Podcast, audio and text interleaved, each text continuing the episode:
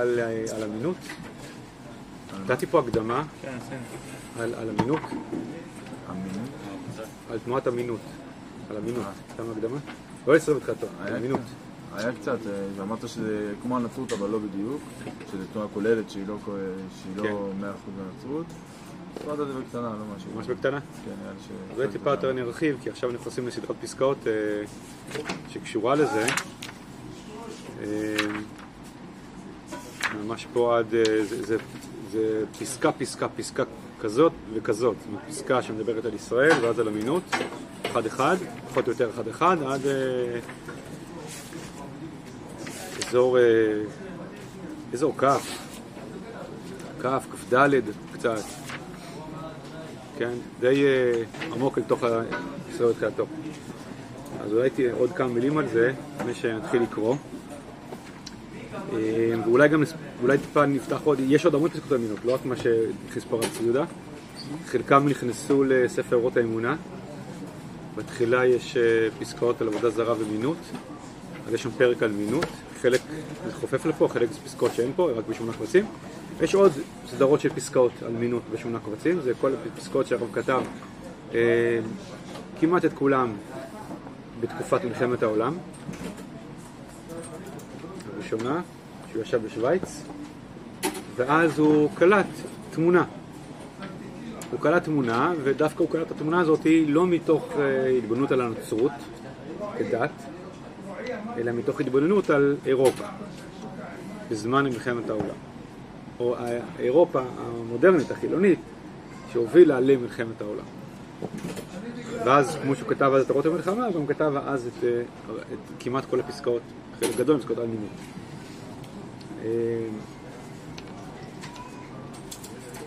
ובדבר הזה הוא בעצם, הוא מזהה משהו. עכשיו, מי שטיפה מכיר עוד דברים אחרים של הרב, שהוא מדבר על הדור, אמ, אז צריך לדעת שהרב הוא, הרב הוא יותר מוכר כמי שמצביע על הטוב שיש בדור. לא רק בישראל, אלא בכלל, בתקופה. כן, יש ביטוי שהרב משתמש בו לא מעט, נקרא ב- אה, העולם. העולם מתבשם, העולם מתעלה, העולם מתפתח. הרב, בכל מקומות רואים שהרב רואה את העולם המודרני כניצנים של אה, עולם חדש. כלומר, ההתקרבות לגאולה היא גם, היא שופכת אור, היא מג- היא מגלה את עצמה בכך שהעולם כולו יתקדם ויותר קרוב לגאולה. כלומר, הוא מזהה בתנועות המודרניות ניצנים של אור, זה קורא למתבשם, והגרעין של זה נמצא באיך שהוא מסתכל על הדור הגאולה בישראל. אז, אז הדבר הזה מאוד מהדהד, והם רואים ברב כמי שמסתכל בעין מאוד טובה על ההתפתחות וההתעלות של האנושות והעולם המודרני. מה שפחות אה, אולי מדגישים ברב, שיש גם צד שני. יש גם צד שני, שאגב, הכל נמצא גם במקורות קדומים, בצורה מאוד מאוד אה, גולמית, אבל זה- לעומת זה, זה לעומת זה, זה אומר, זה שכל מה שאמרתי עד עכשיו, במשפטים האחרונים, זה לא סותר, להפך, שיש גם זה לעומת. זה לעומת זה אומר כוונה שהדינמיקה התרבותית האנושית היא מורכבת, וכמו שיש התעוררות ויש איזה, יש ניצנים של התעלות והתפתחות ובשלות ל- ל- ל- לאור חדש ולגאולה, זה לא סותר. חלק מהתהליך הזה זה גם בירורים מאוד נוקבים. זה ממש כמו אור וצל. אור וחושך משמשים בערבוביה. אז יש גם, יש גם אה, הווה אמינות מאוד מאוד, מאוד מאוד נוקבות. והצדדים הלא מתוקנים שבאדם, הם מנסים להתערבב בתוך הדבר הזה, כן? הם מנסים להתערבב בתוך הדבר הזה ולהתעצם. אז, אז יוצא, ש, יוצא ש, שבמסגרת ה... במסגרת הת- הת- הת- התנועה הפוטנציאלית של ההתעלות, ההתפתחות של, ה, של האדם והעולם, יש גם תנועות שמנסות גם להעצים את הרע שבאדם ואת השקר שבאדם. וזה לא תנועות שלא, הן לא תמיד מקבילות, לא קשורות. זה תנועות שיש ביניהן גם חפיפה. במקום אחד, במקום אחר שהרב קצת מדבר על זה, הוא אומר, הוא אומר ש, שלפעמים כש... אם יש איזה, יש איזה אה, התפתחות מסוימת, אז הצד, ה, אז הצד הלא אפוי שבאדם, הוא יכול להתלבש על זה, להתלבש על זה.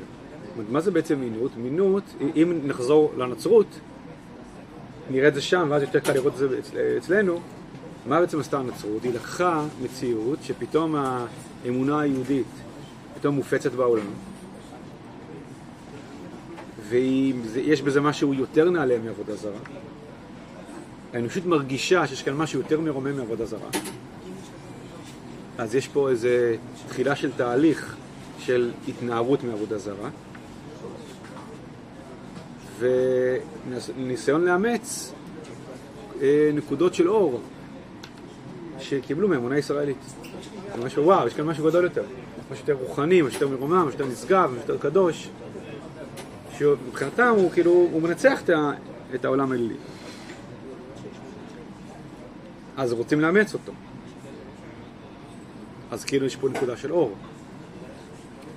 אבל כיוון שאין בשלות באמת לקבל את זה, להכיל את זה, כלומר, זה לא שהנפשות, התרבות, היא, מתנ... היא בשלה להתנקות מעבודה זרה, היא לא בשלה, אז מה היא עושה? היא אומרת, כן, אני רוצה את זה, אבל אני לא, אני לא שם. אז אני, אני רוצה את זה כמשהו, זה כמו, זה כמו ש... זה כמו, אני אתן דוגמה מהעולם הפרטי של אדם, זה כמו שבן אדם שהוא אה, עבריין רואה צדיק. אז איך הוא קולט את הצדיק? הוא רואה את ההוד, את ההדר, את הפאר, את ההמונים שהולכים אחריו. וואי, אני גם רוצה. הוא נורא מתלהב מזה. הוא גם רוצה. אבל מה זה רוצה? הוא רוצה לתקן את דרכיו? הוא רוצה לתקן את מידותיו? לא, זה הוא לא רוצה. מה הוא רוצה? הוא רוצה את ה... וואו. הוא מזהה שיש כאן משהו שהוא... וואו. הוא רוצה את הוואו הזה. אבל הוא לא רוצה באמת לעבור תהליך עם עצמו, לתקן את עצמו. זה הוא לא בשל לזה. הוא רוצה כאילו לתפוס את זה גם. הוא רוצה לנכס את, ה, את, ה, את, ה, את הפאר החיצוני, את, את היופי החיצוני הרוחני שיש פה, בלי שהוא עצמו יעבור תהליך עם עצמו. את, ה, את, ה, את, ה, את ההוד שיש במראה של, ה, של הצדיק, הוא נורא רוצה. את, ה, את המופע הרוחני הזה הוא מאוד רוצה. לתקן את עצמו, להיות בשל, לא, זה הוא לא רוצה. אז נוצר כזה מין יצור כלאיים. ואז אתה אומר, רגע, אם העבריין הזה רואה את הצדיק ועכשיו הוא הולך אחריו, זה טוב או לא טוב? מצד אחד, כאילו, זה קצת, ייקח אותו למקום יותר גבוה. מצד שני, יש פה שקר. בשקר הזה אולי זה אומר, אולי זה יותר גרוע. כי אתה בעצם נשארת באותו מקום, אבל אתה התכסית בנוצות של אה, רוחניות וצדקות וטה-טה-טה. אבל בעצם אתה משקר את כולם, את עצמך, כי אתה לא שם בכלל. אתה, אתה לא, לא רק שאתה לא שם, אין לך כוונה כנה עם עצמך לעבור תהליך. רק למדת רטוריקה. כלומר, סוג של רטוריקה, כסוג של כזה תחפושת חיצונית. שהיא היא, היא לא רק באה כדי לעשות רושם בעיני אחרים, היא כי באמת כי אתה מתלהב מזה. אבל אתה מתלהב מזה כתחפושת. לא כתהליך שאתה באמת עובר. אז רגע, אז עכשיו זה לא שחור לבן, יכול להיות שבאמת הוא מתלהב מזה. מצד שני, זה, זה מאוד מכוער שאתה יכול להמשיך באותו, באותו אה, עבריינות שלך, באותו מצב, אבל אתה מתהדר בנוצות כאלה. יש בזה משהו מעוות לגמרי, וגם מסוכן מאוד, כי בעצם אתה, מה אתה עושה? אתה משדר שדר חיצוני של התפקוד הזאת, אבל אתה לא קשור לזה. להפך, זה מבלבל, כי כשיש חומריות או רוחניות או טומאה או קדושה, זה ברור. זה זה זה זה, לא, לא קרב זה לזה. פתאום כשאתה מדבר על זה ואתה רוצה את זה ואתה כאילו שייך לזה ואתה מדבר, הנה נחזור לנצרות, אתה מדבר על אמונה ועל מוסר ועל קדושה וכולי, אבל בעצם מצד הדפוסים הנפשיים שלך נשארת אדם אלילי. ואתה משתמש ב... וזה דווקא זה מנקה את המצפון שלך, אתה כאילו אוחז בכל הרטוריקה הזאת של אמונה וקדושה כדי, כאילו, כאילו שאתה שייך לזה, אבל בעצם זה נותן לך איזשהו מחסה, נותן לך מחסה להישאר באותו מצב ברברי, אתה מדבר על אהבה, אבל בעצם זה רק איזשהו אה, מעטפת שנותן לך איזשהו וואו כזה, אבל תחת לדבר הזה אתה, אתה נשאר, אתה נשארת באותו מצב ברברי. אז רגע, אז האהבה הזאת מה היא? זה מה זה צביעות? זה לא בדיוק צביעות במובן הפשוט של המילה, אתה לא עושה את זה כדי לעשות רושם בעיני אחרים, אתה עושה את זה אולי גם קצת, אבל זה משהו שאתה עושה כי אתה באמת מתלהב מזה, אבל אתה לא מבין מה זה. אתה, אתה קולט את זה רק כרק איזה משהו שהוא שייך לרושם החיצוני של החיים, זה כאילו, בסדר? זה ברור? זה, זה, זה, זה, זה קורה שאתה נחשף לדבר גדול שאתה לא בשל לו, ואתה מתפתה למעטפת החיצונית שלו. ואז אתה מקבל דפוס תרבותי, ואז נצרב שם, בלידה של הנצרות באירופה, דפוס תרבותי. דפוס תרבותי שאומר שאתה יכול להיפגש עם, אה, אתה יכול להיפגש עם אה, מוסר, קדושה, גודל, ערכים נעלים, כדברים שהם רבי רושם, לעסוק בהם אה, כרטוריקה חיצונית, כהתלהבות רגשית, בלי שאתה באמת נדרש לקחת אחריות על החיים שלך ולהשתנות ולהיות כזה. זה מאפשר דיבורים גבוהה גבוהה ותנועה רגשנית גבוהה גבוהה בלי שהחיים שלך מת שם.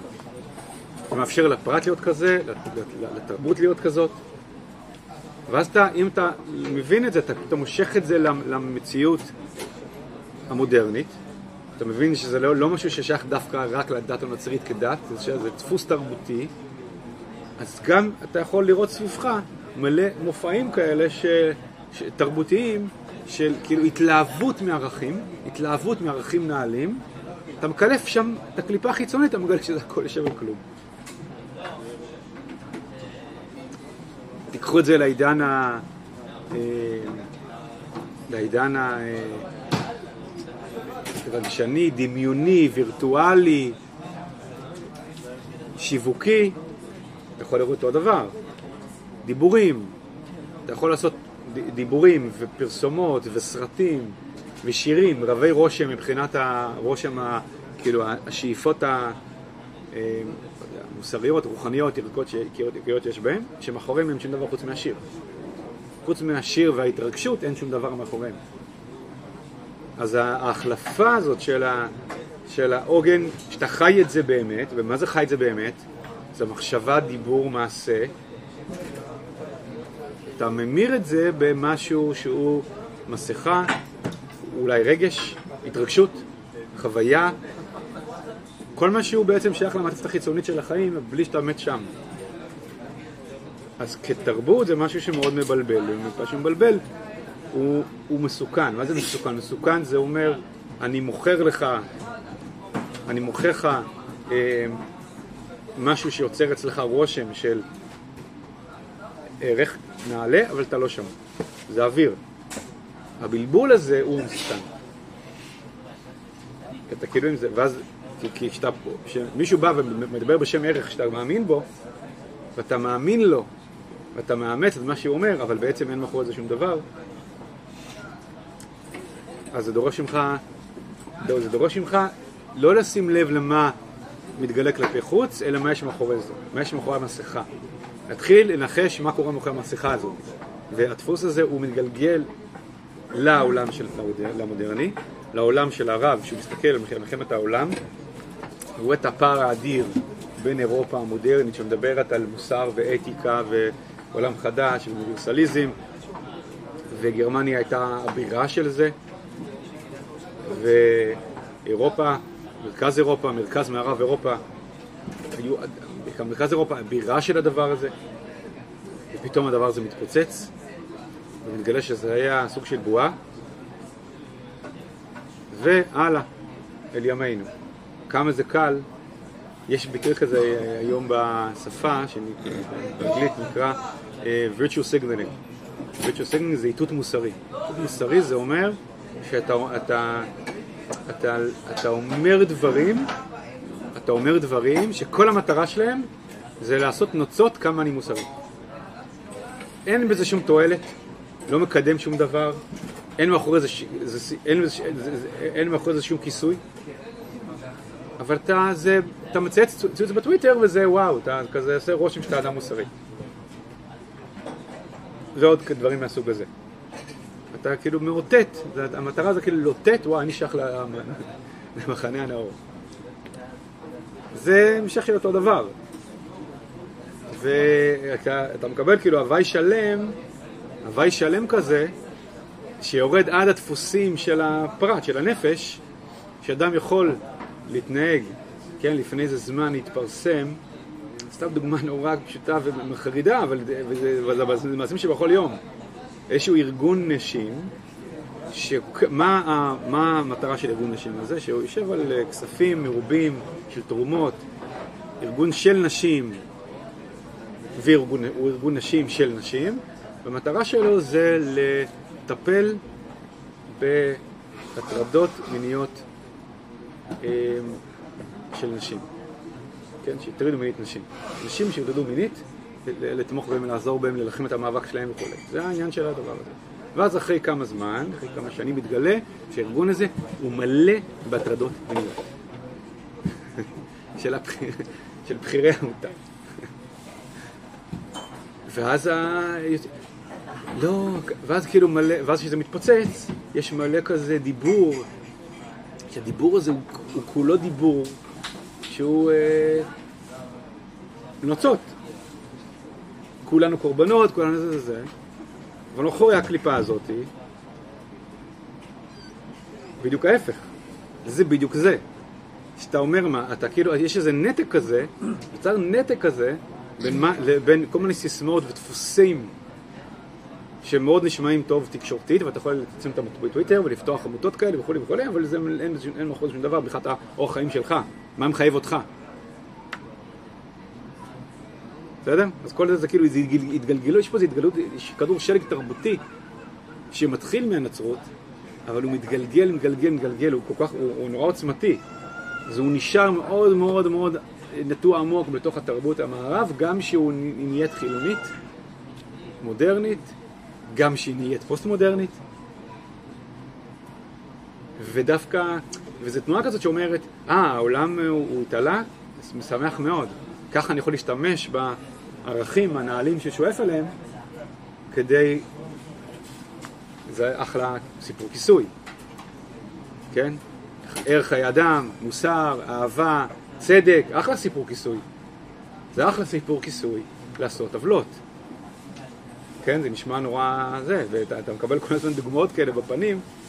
אה, מה שקרה שבוע שעבר בגבעת שמואל, ש, ש, ש, שעושים לילדה, לילדה את המעשה נורא ואיום, שזה ממש בגדר התעללות בילדים, ממש התעללות בילדים, אבל מצליחים לעטוף את זה במעטפת כזאת שהיא הפוכה לגמרי, שמי שלא מתנגד להתעללות הזאת בילדים הוא אדם אכזר, ואין אכזרים ממנו.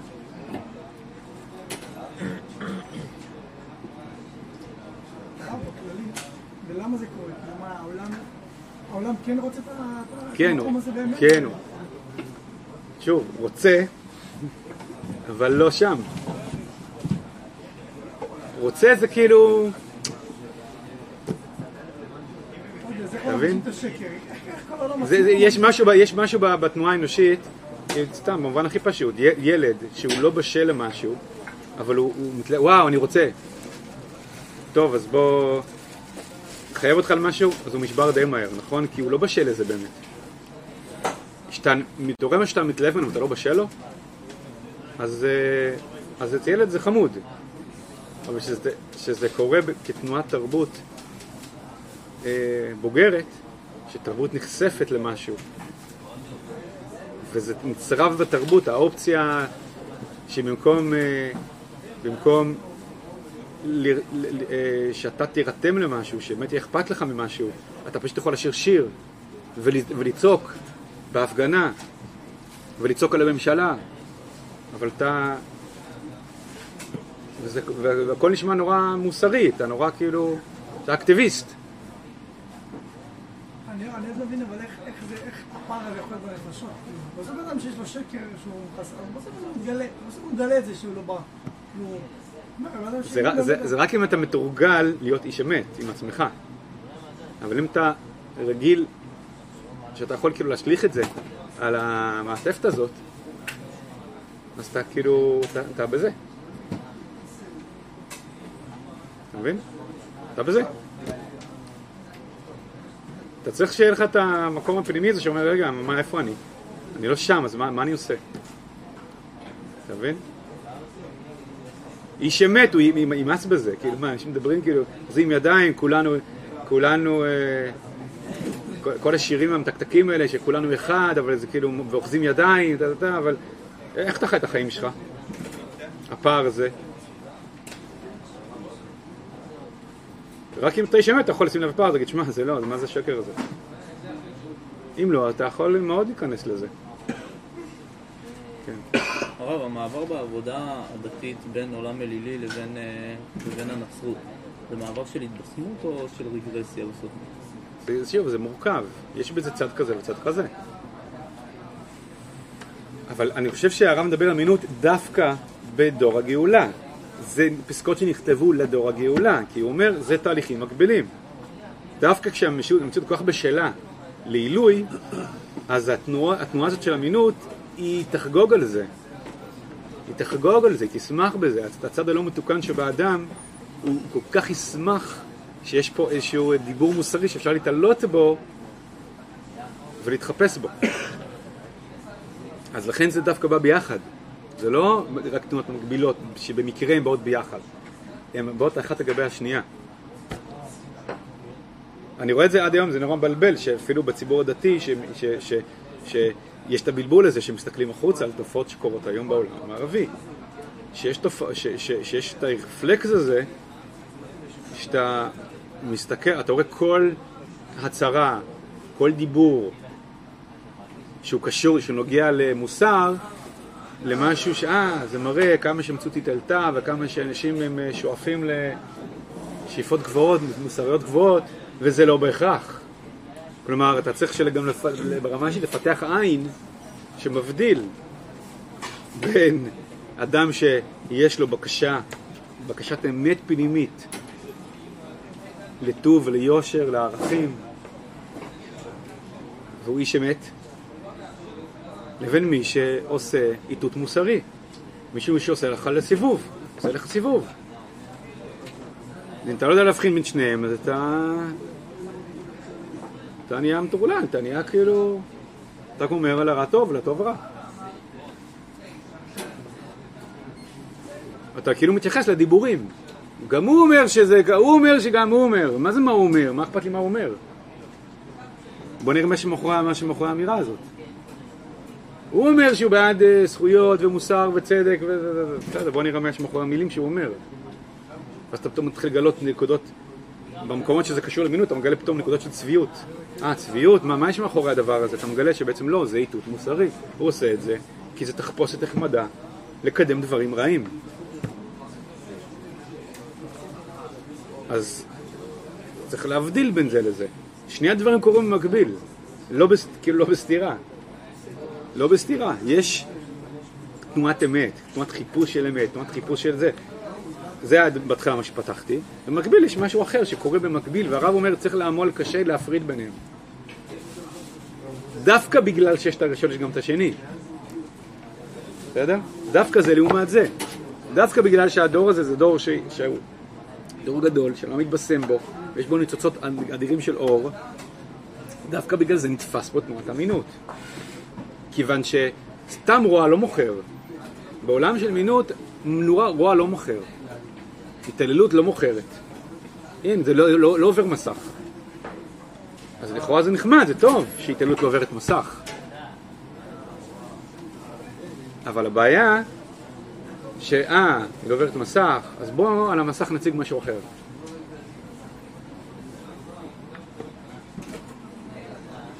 אז זה שההתעללות לא עוברת מסך, או רוע לא עובר מסך, זה, זה לכאורה זה התעלות. מצד שני זה מבלבל. אתה יכול ללמוד, אה, טוב, מסך זה לא עובר. ואז כולם עסוקים בלייצר מסך של מוסר. אה, הבנו, צריך שהמסך יהיה מסך של מוסר. אז זה יותר מקומם. שבגלל שזה לא במסך, אז אתה, אתה משקיע במסך. בלי לעשות uh, עבודה אמיתית. בסדר? זה רקע לכל זה. למה זה נוגע לפה, למה זה נוגע ל... כאילו זה, נגיד, אני חושב שישראל בתחילתו, או ההתמודדות עם אמינות, זה מה שמפנה את הדרך, זה כאילו אסור מרע, שמפנ... זה הבירור שמפנה את הדרך כדי להגיע לראות התחייה. לראות התחייה מדבר כבר על הצד הראשון, שאמרתי, על הנקודות אור, שצומחות בדור הגאולה. אז כאילו, נראה לי כאילו ממש כאילו אור מחושך, אורות מאופל. אז מאופל זה כאילו הבירורים של אמינות. כל השקרים שמתחפשים, מתלבשים פה, ומתוך זה אפשר להגיע לראות התחייה. כרעיון, את האור שמתגלה. לפעמים אני ממש רואה את זה בציבור הדתי, אצל תלמדי הרב, ואין כאילו שתי מחנות כאלה. מי שמדבר, הרב דיבר, על, דיבר טוב על הדור, הרב דיבר זה, רע טוב וכולי וכולי, למה מקומם להדגיש את הרע וכולי, ואחרים אומרים, מה, אבל הרע הוא רע, אז, כן, מכירים את, את המלחמה הזאת, אבל זה לא, זה שני הדברים נכונים, פשוט צריך לשים כל דבר במקום שלו. זה בא אחד, אחד בא עם השני, אחד מזמין את השני, אז אתה לא יכול רק פה או רק פה, אתה צריך לשים לב יש את ישראל ותחייתו ואת אורות התחייה. יש את ההתמודדות עם אמינות, שהוא ה... הוא הצל של האור שצומח פה. בסדר? ושניהם מעידים אחד על השני. זה לא שמי שמתעסק בהרע, אה, אתה הפסקת להאמין כבר שהדור הזה הוא דור גדול. לא, זה לא קשור. ההפך, זה אחד משלים את השני.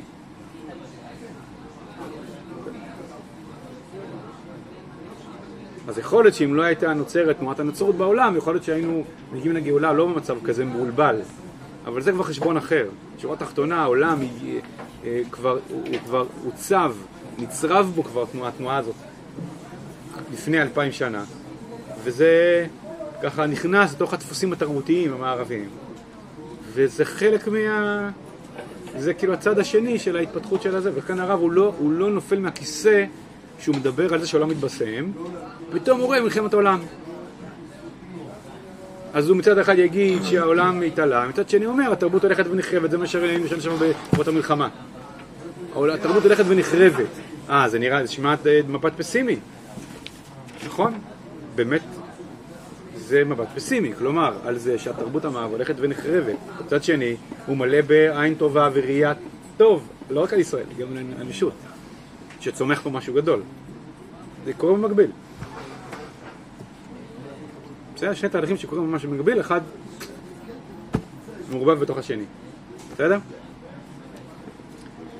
אז זה ככה באופן כללי על, על, על, על, כל הפסקאות האלה על מינות בישראל ותקעתו. עכשיו פה הוא ייכנס פסקה פסקה ויראה כאילו זה לעומת זה. מה, איך, איך התהליך הזה קורה, איך הדינמיקה הזאת קורית.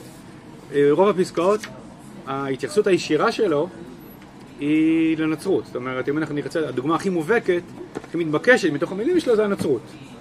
אבל כיוון שהוא כותב את זה כשמול הפנים שלו זה מלחמת העולם, אז מתבקש, אז ברור שהוא הוא מסתכל על מלחמת העולם, מסתכל על אירופה המודרנית, חילונית, הוא אומר, אה, אני, את מה שאני רואה פה, אני כבר רואה שם. כלומר, שם הכוונה בנצרות, בלידת הנצרות. אז אנחנו צריכים לעשות את ההשלכות האלה, מהדוגמה הפשוטה מהדת הנוצרית, לדפוסים התרבותיים אה, המודרניים והפוסט-מודרניים שיש בעולם המערבי. בסדר? ולכן אמינות זה לא שווה ערך לנצרות.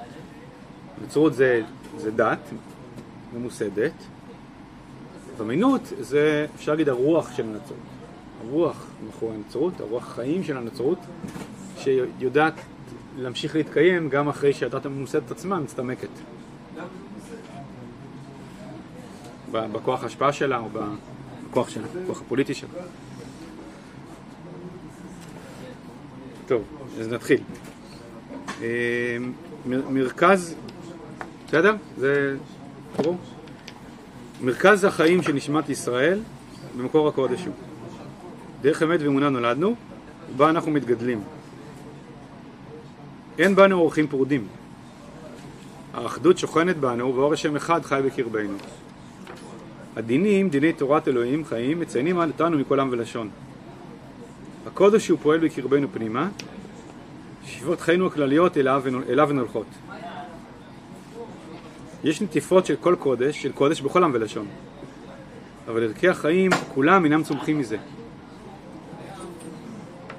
לא כן בישראל. בכל דרכי חדאיהו, שהיא פרשה קטנה שכוללת כל גופי תורה, שיוצאת אל הפועל ביחידי סגולה, ונחלת הכלל היא באמת. כל שאיפת החיים וכל חפץ החיים, הקניין ותשוקותיו, העושר והכבוד, הממשלה וההתרחבות בישראל, מקור הקודש הם נובעים.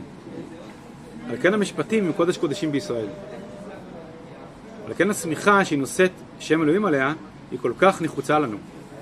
היא כל כך אורפאית לתוכן לאומינו. והרישה היוונית הסורית הרגישה בחוש העיוורת שלה את ערך הסגולה הגדולה הזאת וגזרה על השמיכה, וגוידה בן בבא מסר את נפשו עליה.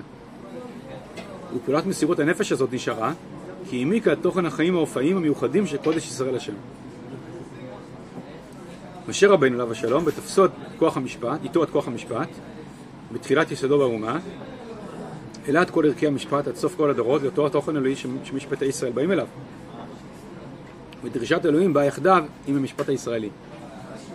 כי יבוא אליו, כי יבוא אלי העם לדרוש אלוהים, כי אלה הם דבר, דבר אה, בא אליי, ושפטתי בין איש ובין יראהו, ודעתי את חוקי אלוהים ותורותיו. ודרישת אלוהים של המשפט נשארה סגולה ישראלית, שמתגלה באופי האלוהי הכולל עולמי, אה, הכולל עולמי עד, וזוגח בארץ ישראל. בארץ חבל, חבל נחלתו, מקום האורה של סגולת הקודש. אמינות הפקירה את המשפט. דקה עצמה במיטות הרחמים והחסד המדומה הנוטלת את יסוד העולם והורסתו. מתוך עקירת יסוד המשפט, מתוכנו האלוהי, תופסת אותה הרישה היותר מגושמת. ובא בזוהמה לחדור במשפט הפרטי של האישיות היחידית וחודרת עם בהתפשטות גדולה לנפשות העמים. ובזה מתייסד יסוד שנאת לאומים ועומק הרעה של תאומת שפיכות דמים, בלי להמיש את העול מעל צוואר האדם. אמנם עיני כל מוכרחות להיות נשואות לאור עולם ואור השם, אשר יגלה על ידי משיח אלוהי יעקב, והוא ישפוט תבל בצדק, ידין לאומים במישרים.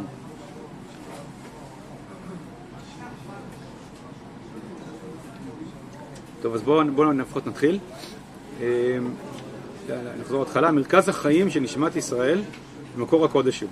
טוב, יש פה צורה, סגנון של דיבור, של כתיבה, שצריך שנייה לדבר עליו, כי זה חוזר על עצמו ברב המון, וגם פה אורות המון, שהוא אומר, אה, אה, מרכז החיים של נשמת ישראל, ואז הוא אומר, אין בנו ערכים פרודים, האחדות שוכנת בנו. מה זה בנו? בנו בישראל. מה זה בישראל? מה זה בנו בישראל? על, על, על מי הוא מדבר? האם הוא, הוא, הוא אומר, הוא עכשיו מאפיין את ה, מה שקורה הלכה למעשה בפועל אצל כל היהודים? מה זה הדיבור הזה, בנו בישראל? יש פה משהו שהוא הוא, אה, תפר הדין, תפר הדין בין סגולה ובחירה. כשהוא אומר בנשמת ישראל מקור קודש הוא אין בנו, בנו זה, בנו זה לא, הוא עכשיו אה, הרב יושב לו אה, בתוך הקהילה היהודית ואומר הוא מדבר בשם הקהילה היהודית, הוא אומר, תראו, בואו אני אספר לך מה קורה אצלנו עכשיו. כן? זה לא זה. הוא אומר, באנו בישראל. אבל ישראל, אז מה, זה משהו שהוא קשור לאיזשהו חותם נשמתי, סגולי. זה משהו שבכלל אנשים לא רגילים לחשוב במונחים, ש... במונחים כאלה. של מה זה, מה זה לדבר בצורת ביטוי שנוגעת במהות.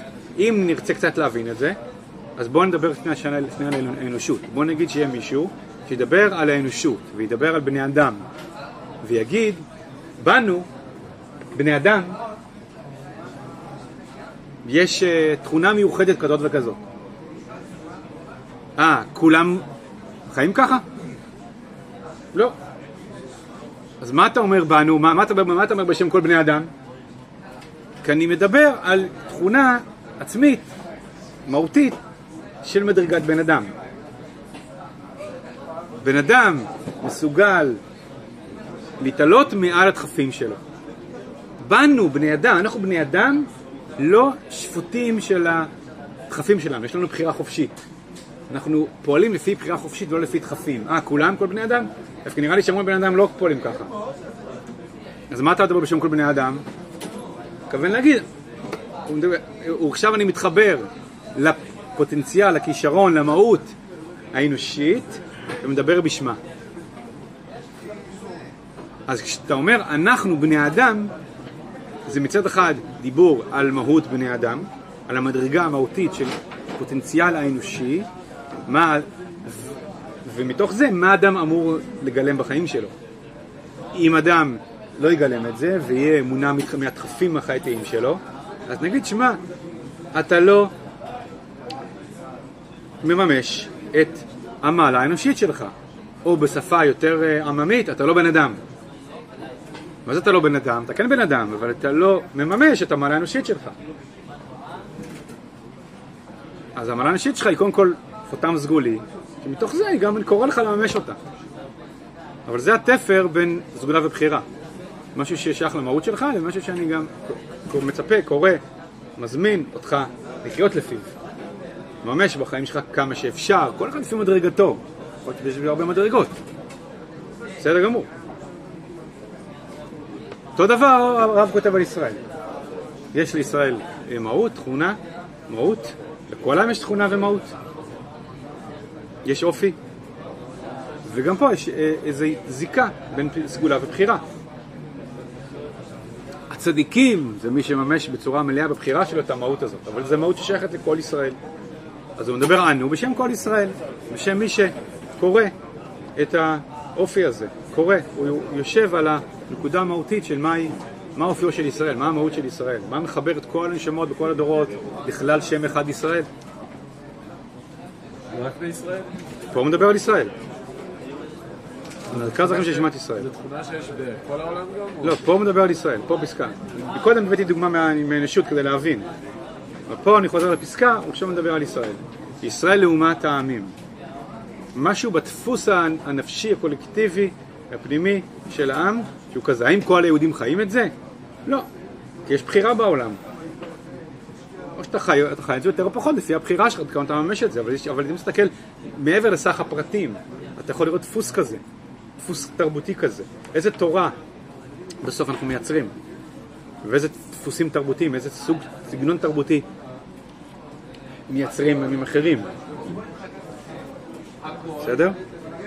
אז זה הדיבור על אה, אין בנו, שוכנת בנו וכולי וכולי, וזה אותו דבר, כנ"ל כל שאר פסקות שהרב מדבר ככה. הרב המון מדבר ככה, וזה יכול להיות דיבור שלפעמים לחלק מהאנשים הוא נשמע קצת מנותק, כי רגע, דבר, דבר עלינו, מה אתה מדבר על איזה נשמה? מהות פנימית נעלמת, דבר, דבר עלינו. אבל הרב כן מדבר עלינו, אבל הוא מנסה ליצור, התכת... ליצור התכתבות בין, בינינו כפרטים לבין איזושהי מעלה שיש בנו כיהודים, שהוא קורא לנו לממש.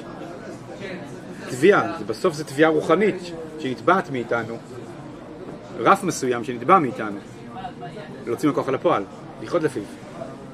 רף מוסרי מסוים, רוחני מסוים, שהוא קשור ל... ל- למהלך שלנו.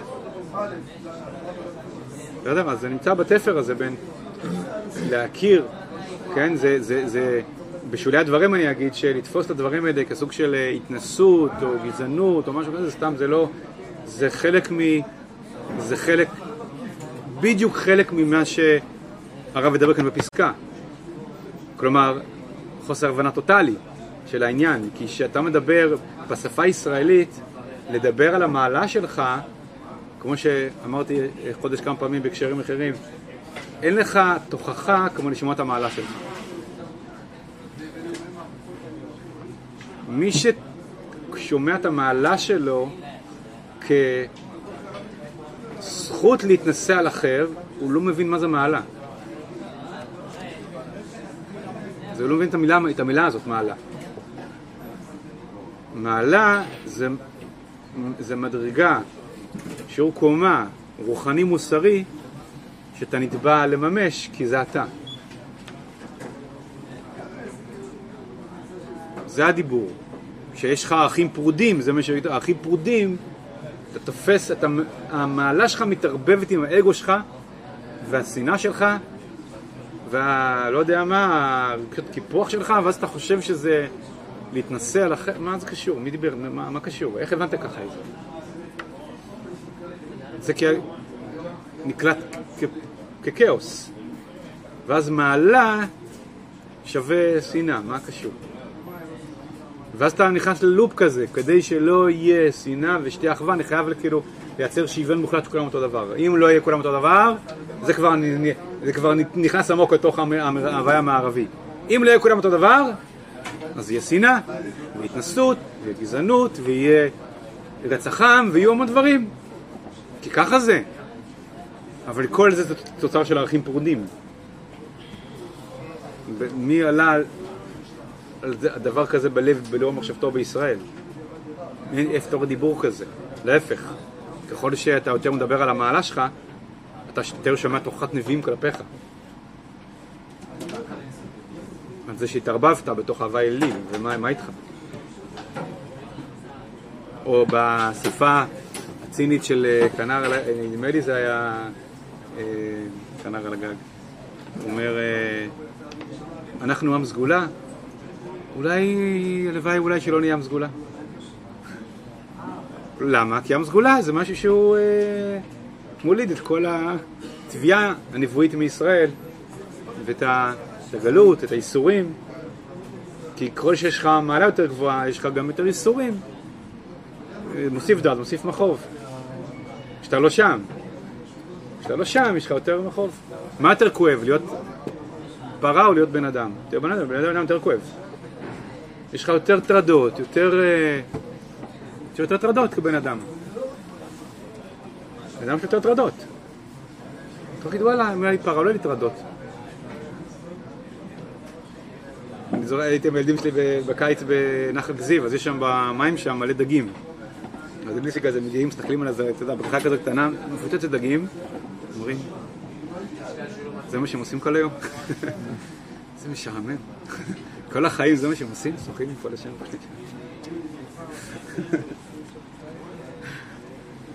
אז אמרתי, תראה, אם היה לכם מוח של דג, אז לא היה לכם משעמם. אז, אז המעלה שלך כבן אדם זה מוליד אה, גם אה, טרדות, דאגות, אז מעלה זה גם מוליד קשיים, מוליד צרות, צרות טובות. צרות טובות, כן, אבל צרות. צרות שאתה לא מוותר עליהן. כן, אמרתי להם, היינו עכשיו, אתם מתלהבים שמשעמם לכם, היינו מוכן, עכשיו אם אתם הולכים לדג, לא יהיה לכם משעמם בחיים.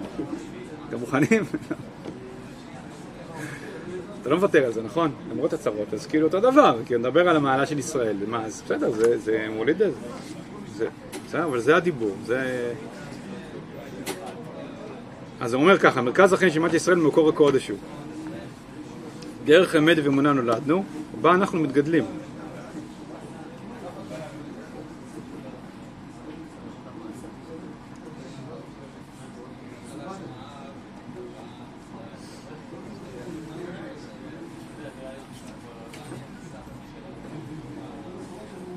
אין בנו ערכים פרודים, שזה בעצם המשך ההסבר של המילה אמת ואמונה נולדנו במקור הקודש הוא. יש פה, אני צריך לחבר פה כמה מושגים, מקור, מקור הקודש הוא, אמת ואמונה נולדנו, ואין בנו ערכים פרודים.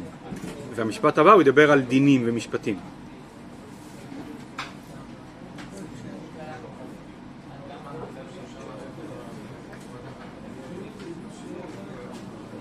אז בואו בוא נתחיל שנייה באמת באמונה. לא נספיק עכשיו הכל, אני רק נתחיל אולי ממש כמה דקות ונמשיך את הפעם הבאה. אמ,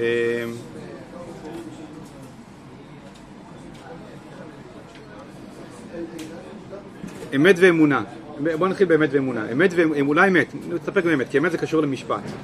אמת זה אה, דרך האמת, דרך אמת. ואחרי זה הוא ידבר על משפט, ואין בנו, אין בנו, אין בנו אורחים פרודים, זה אומר ש...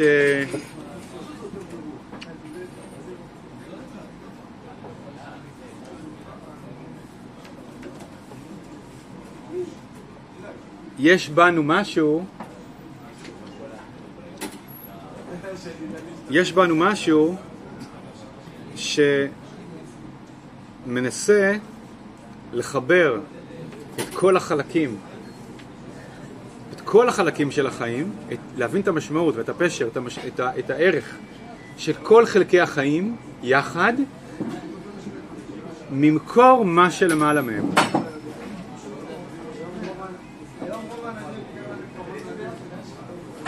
כי המ- המילה אמת היא קשורה למילה אחדות. כי המילה אמת קשורה ל... רגע, יש את זה ואת זה ואת זה ואת זה ואת זה. מה המשמעות של כל הדבר הזה?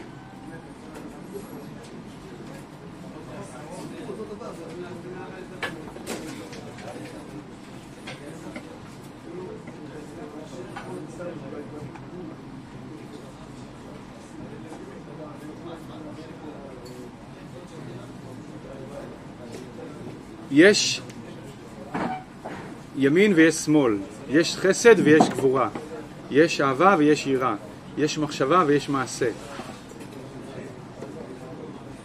יש אה, נשמה ויש גוף. כל זה, מה, מה, מה הוא? מה עניינו? מה המשמעות שלו? מה האמת שבו?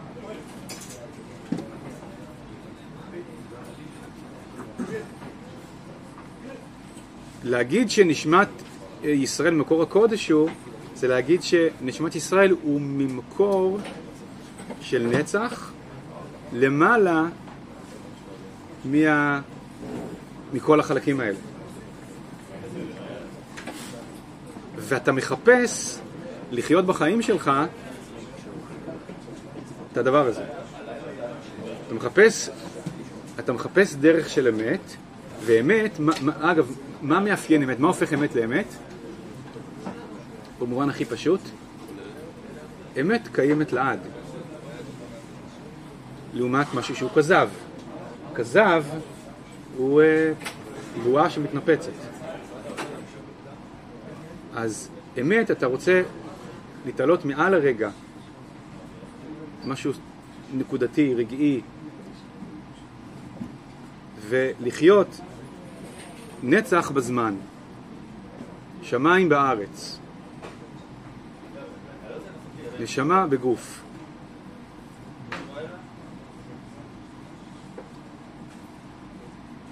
אז זה הכוונה שאין ערכים פרודים. האמת מולידה את המשפט. כי המשפט, היא אומרת, יש מחשבה שצריכה לרדת למעשה. יש כוחות שונים שצריכים להתחבר למכלול אחד.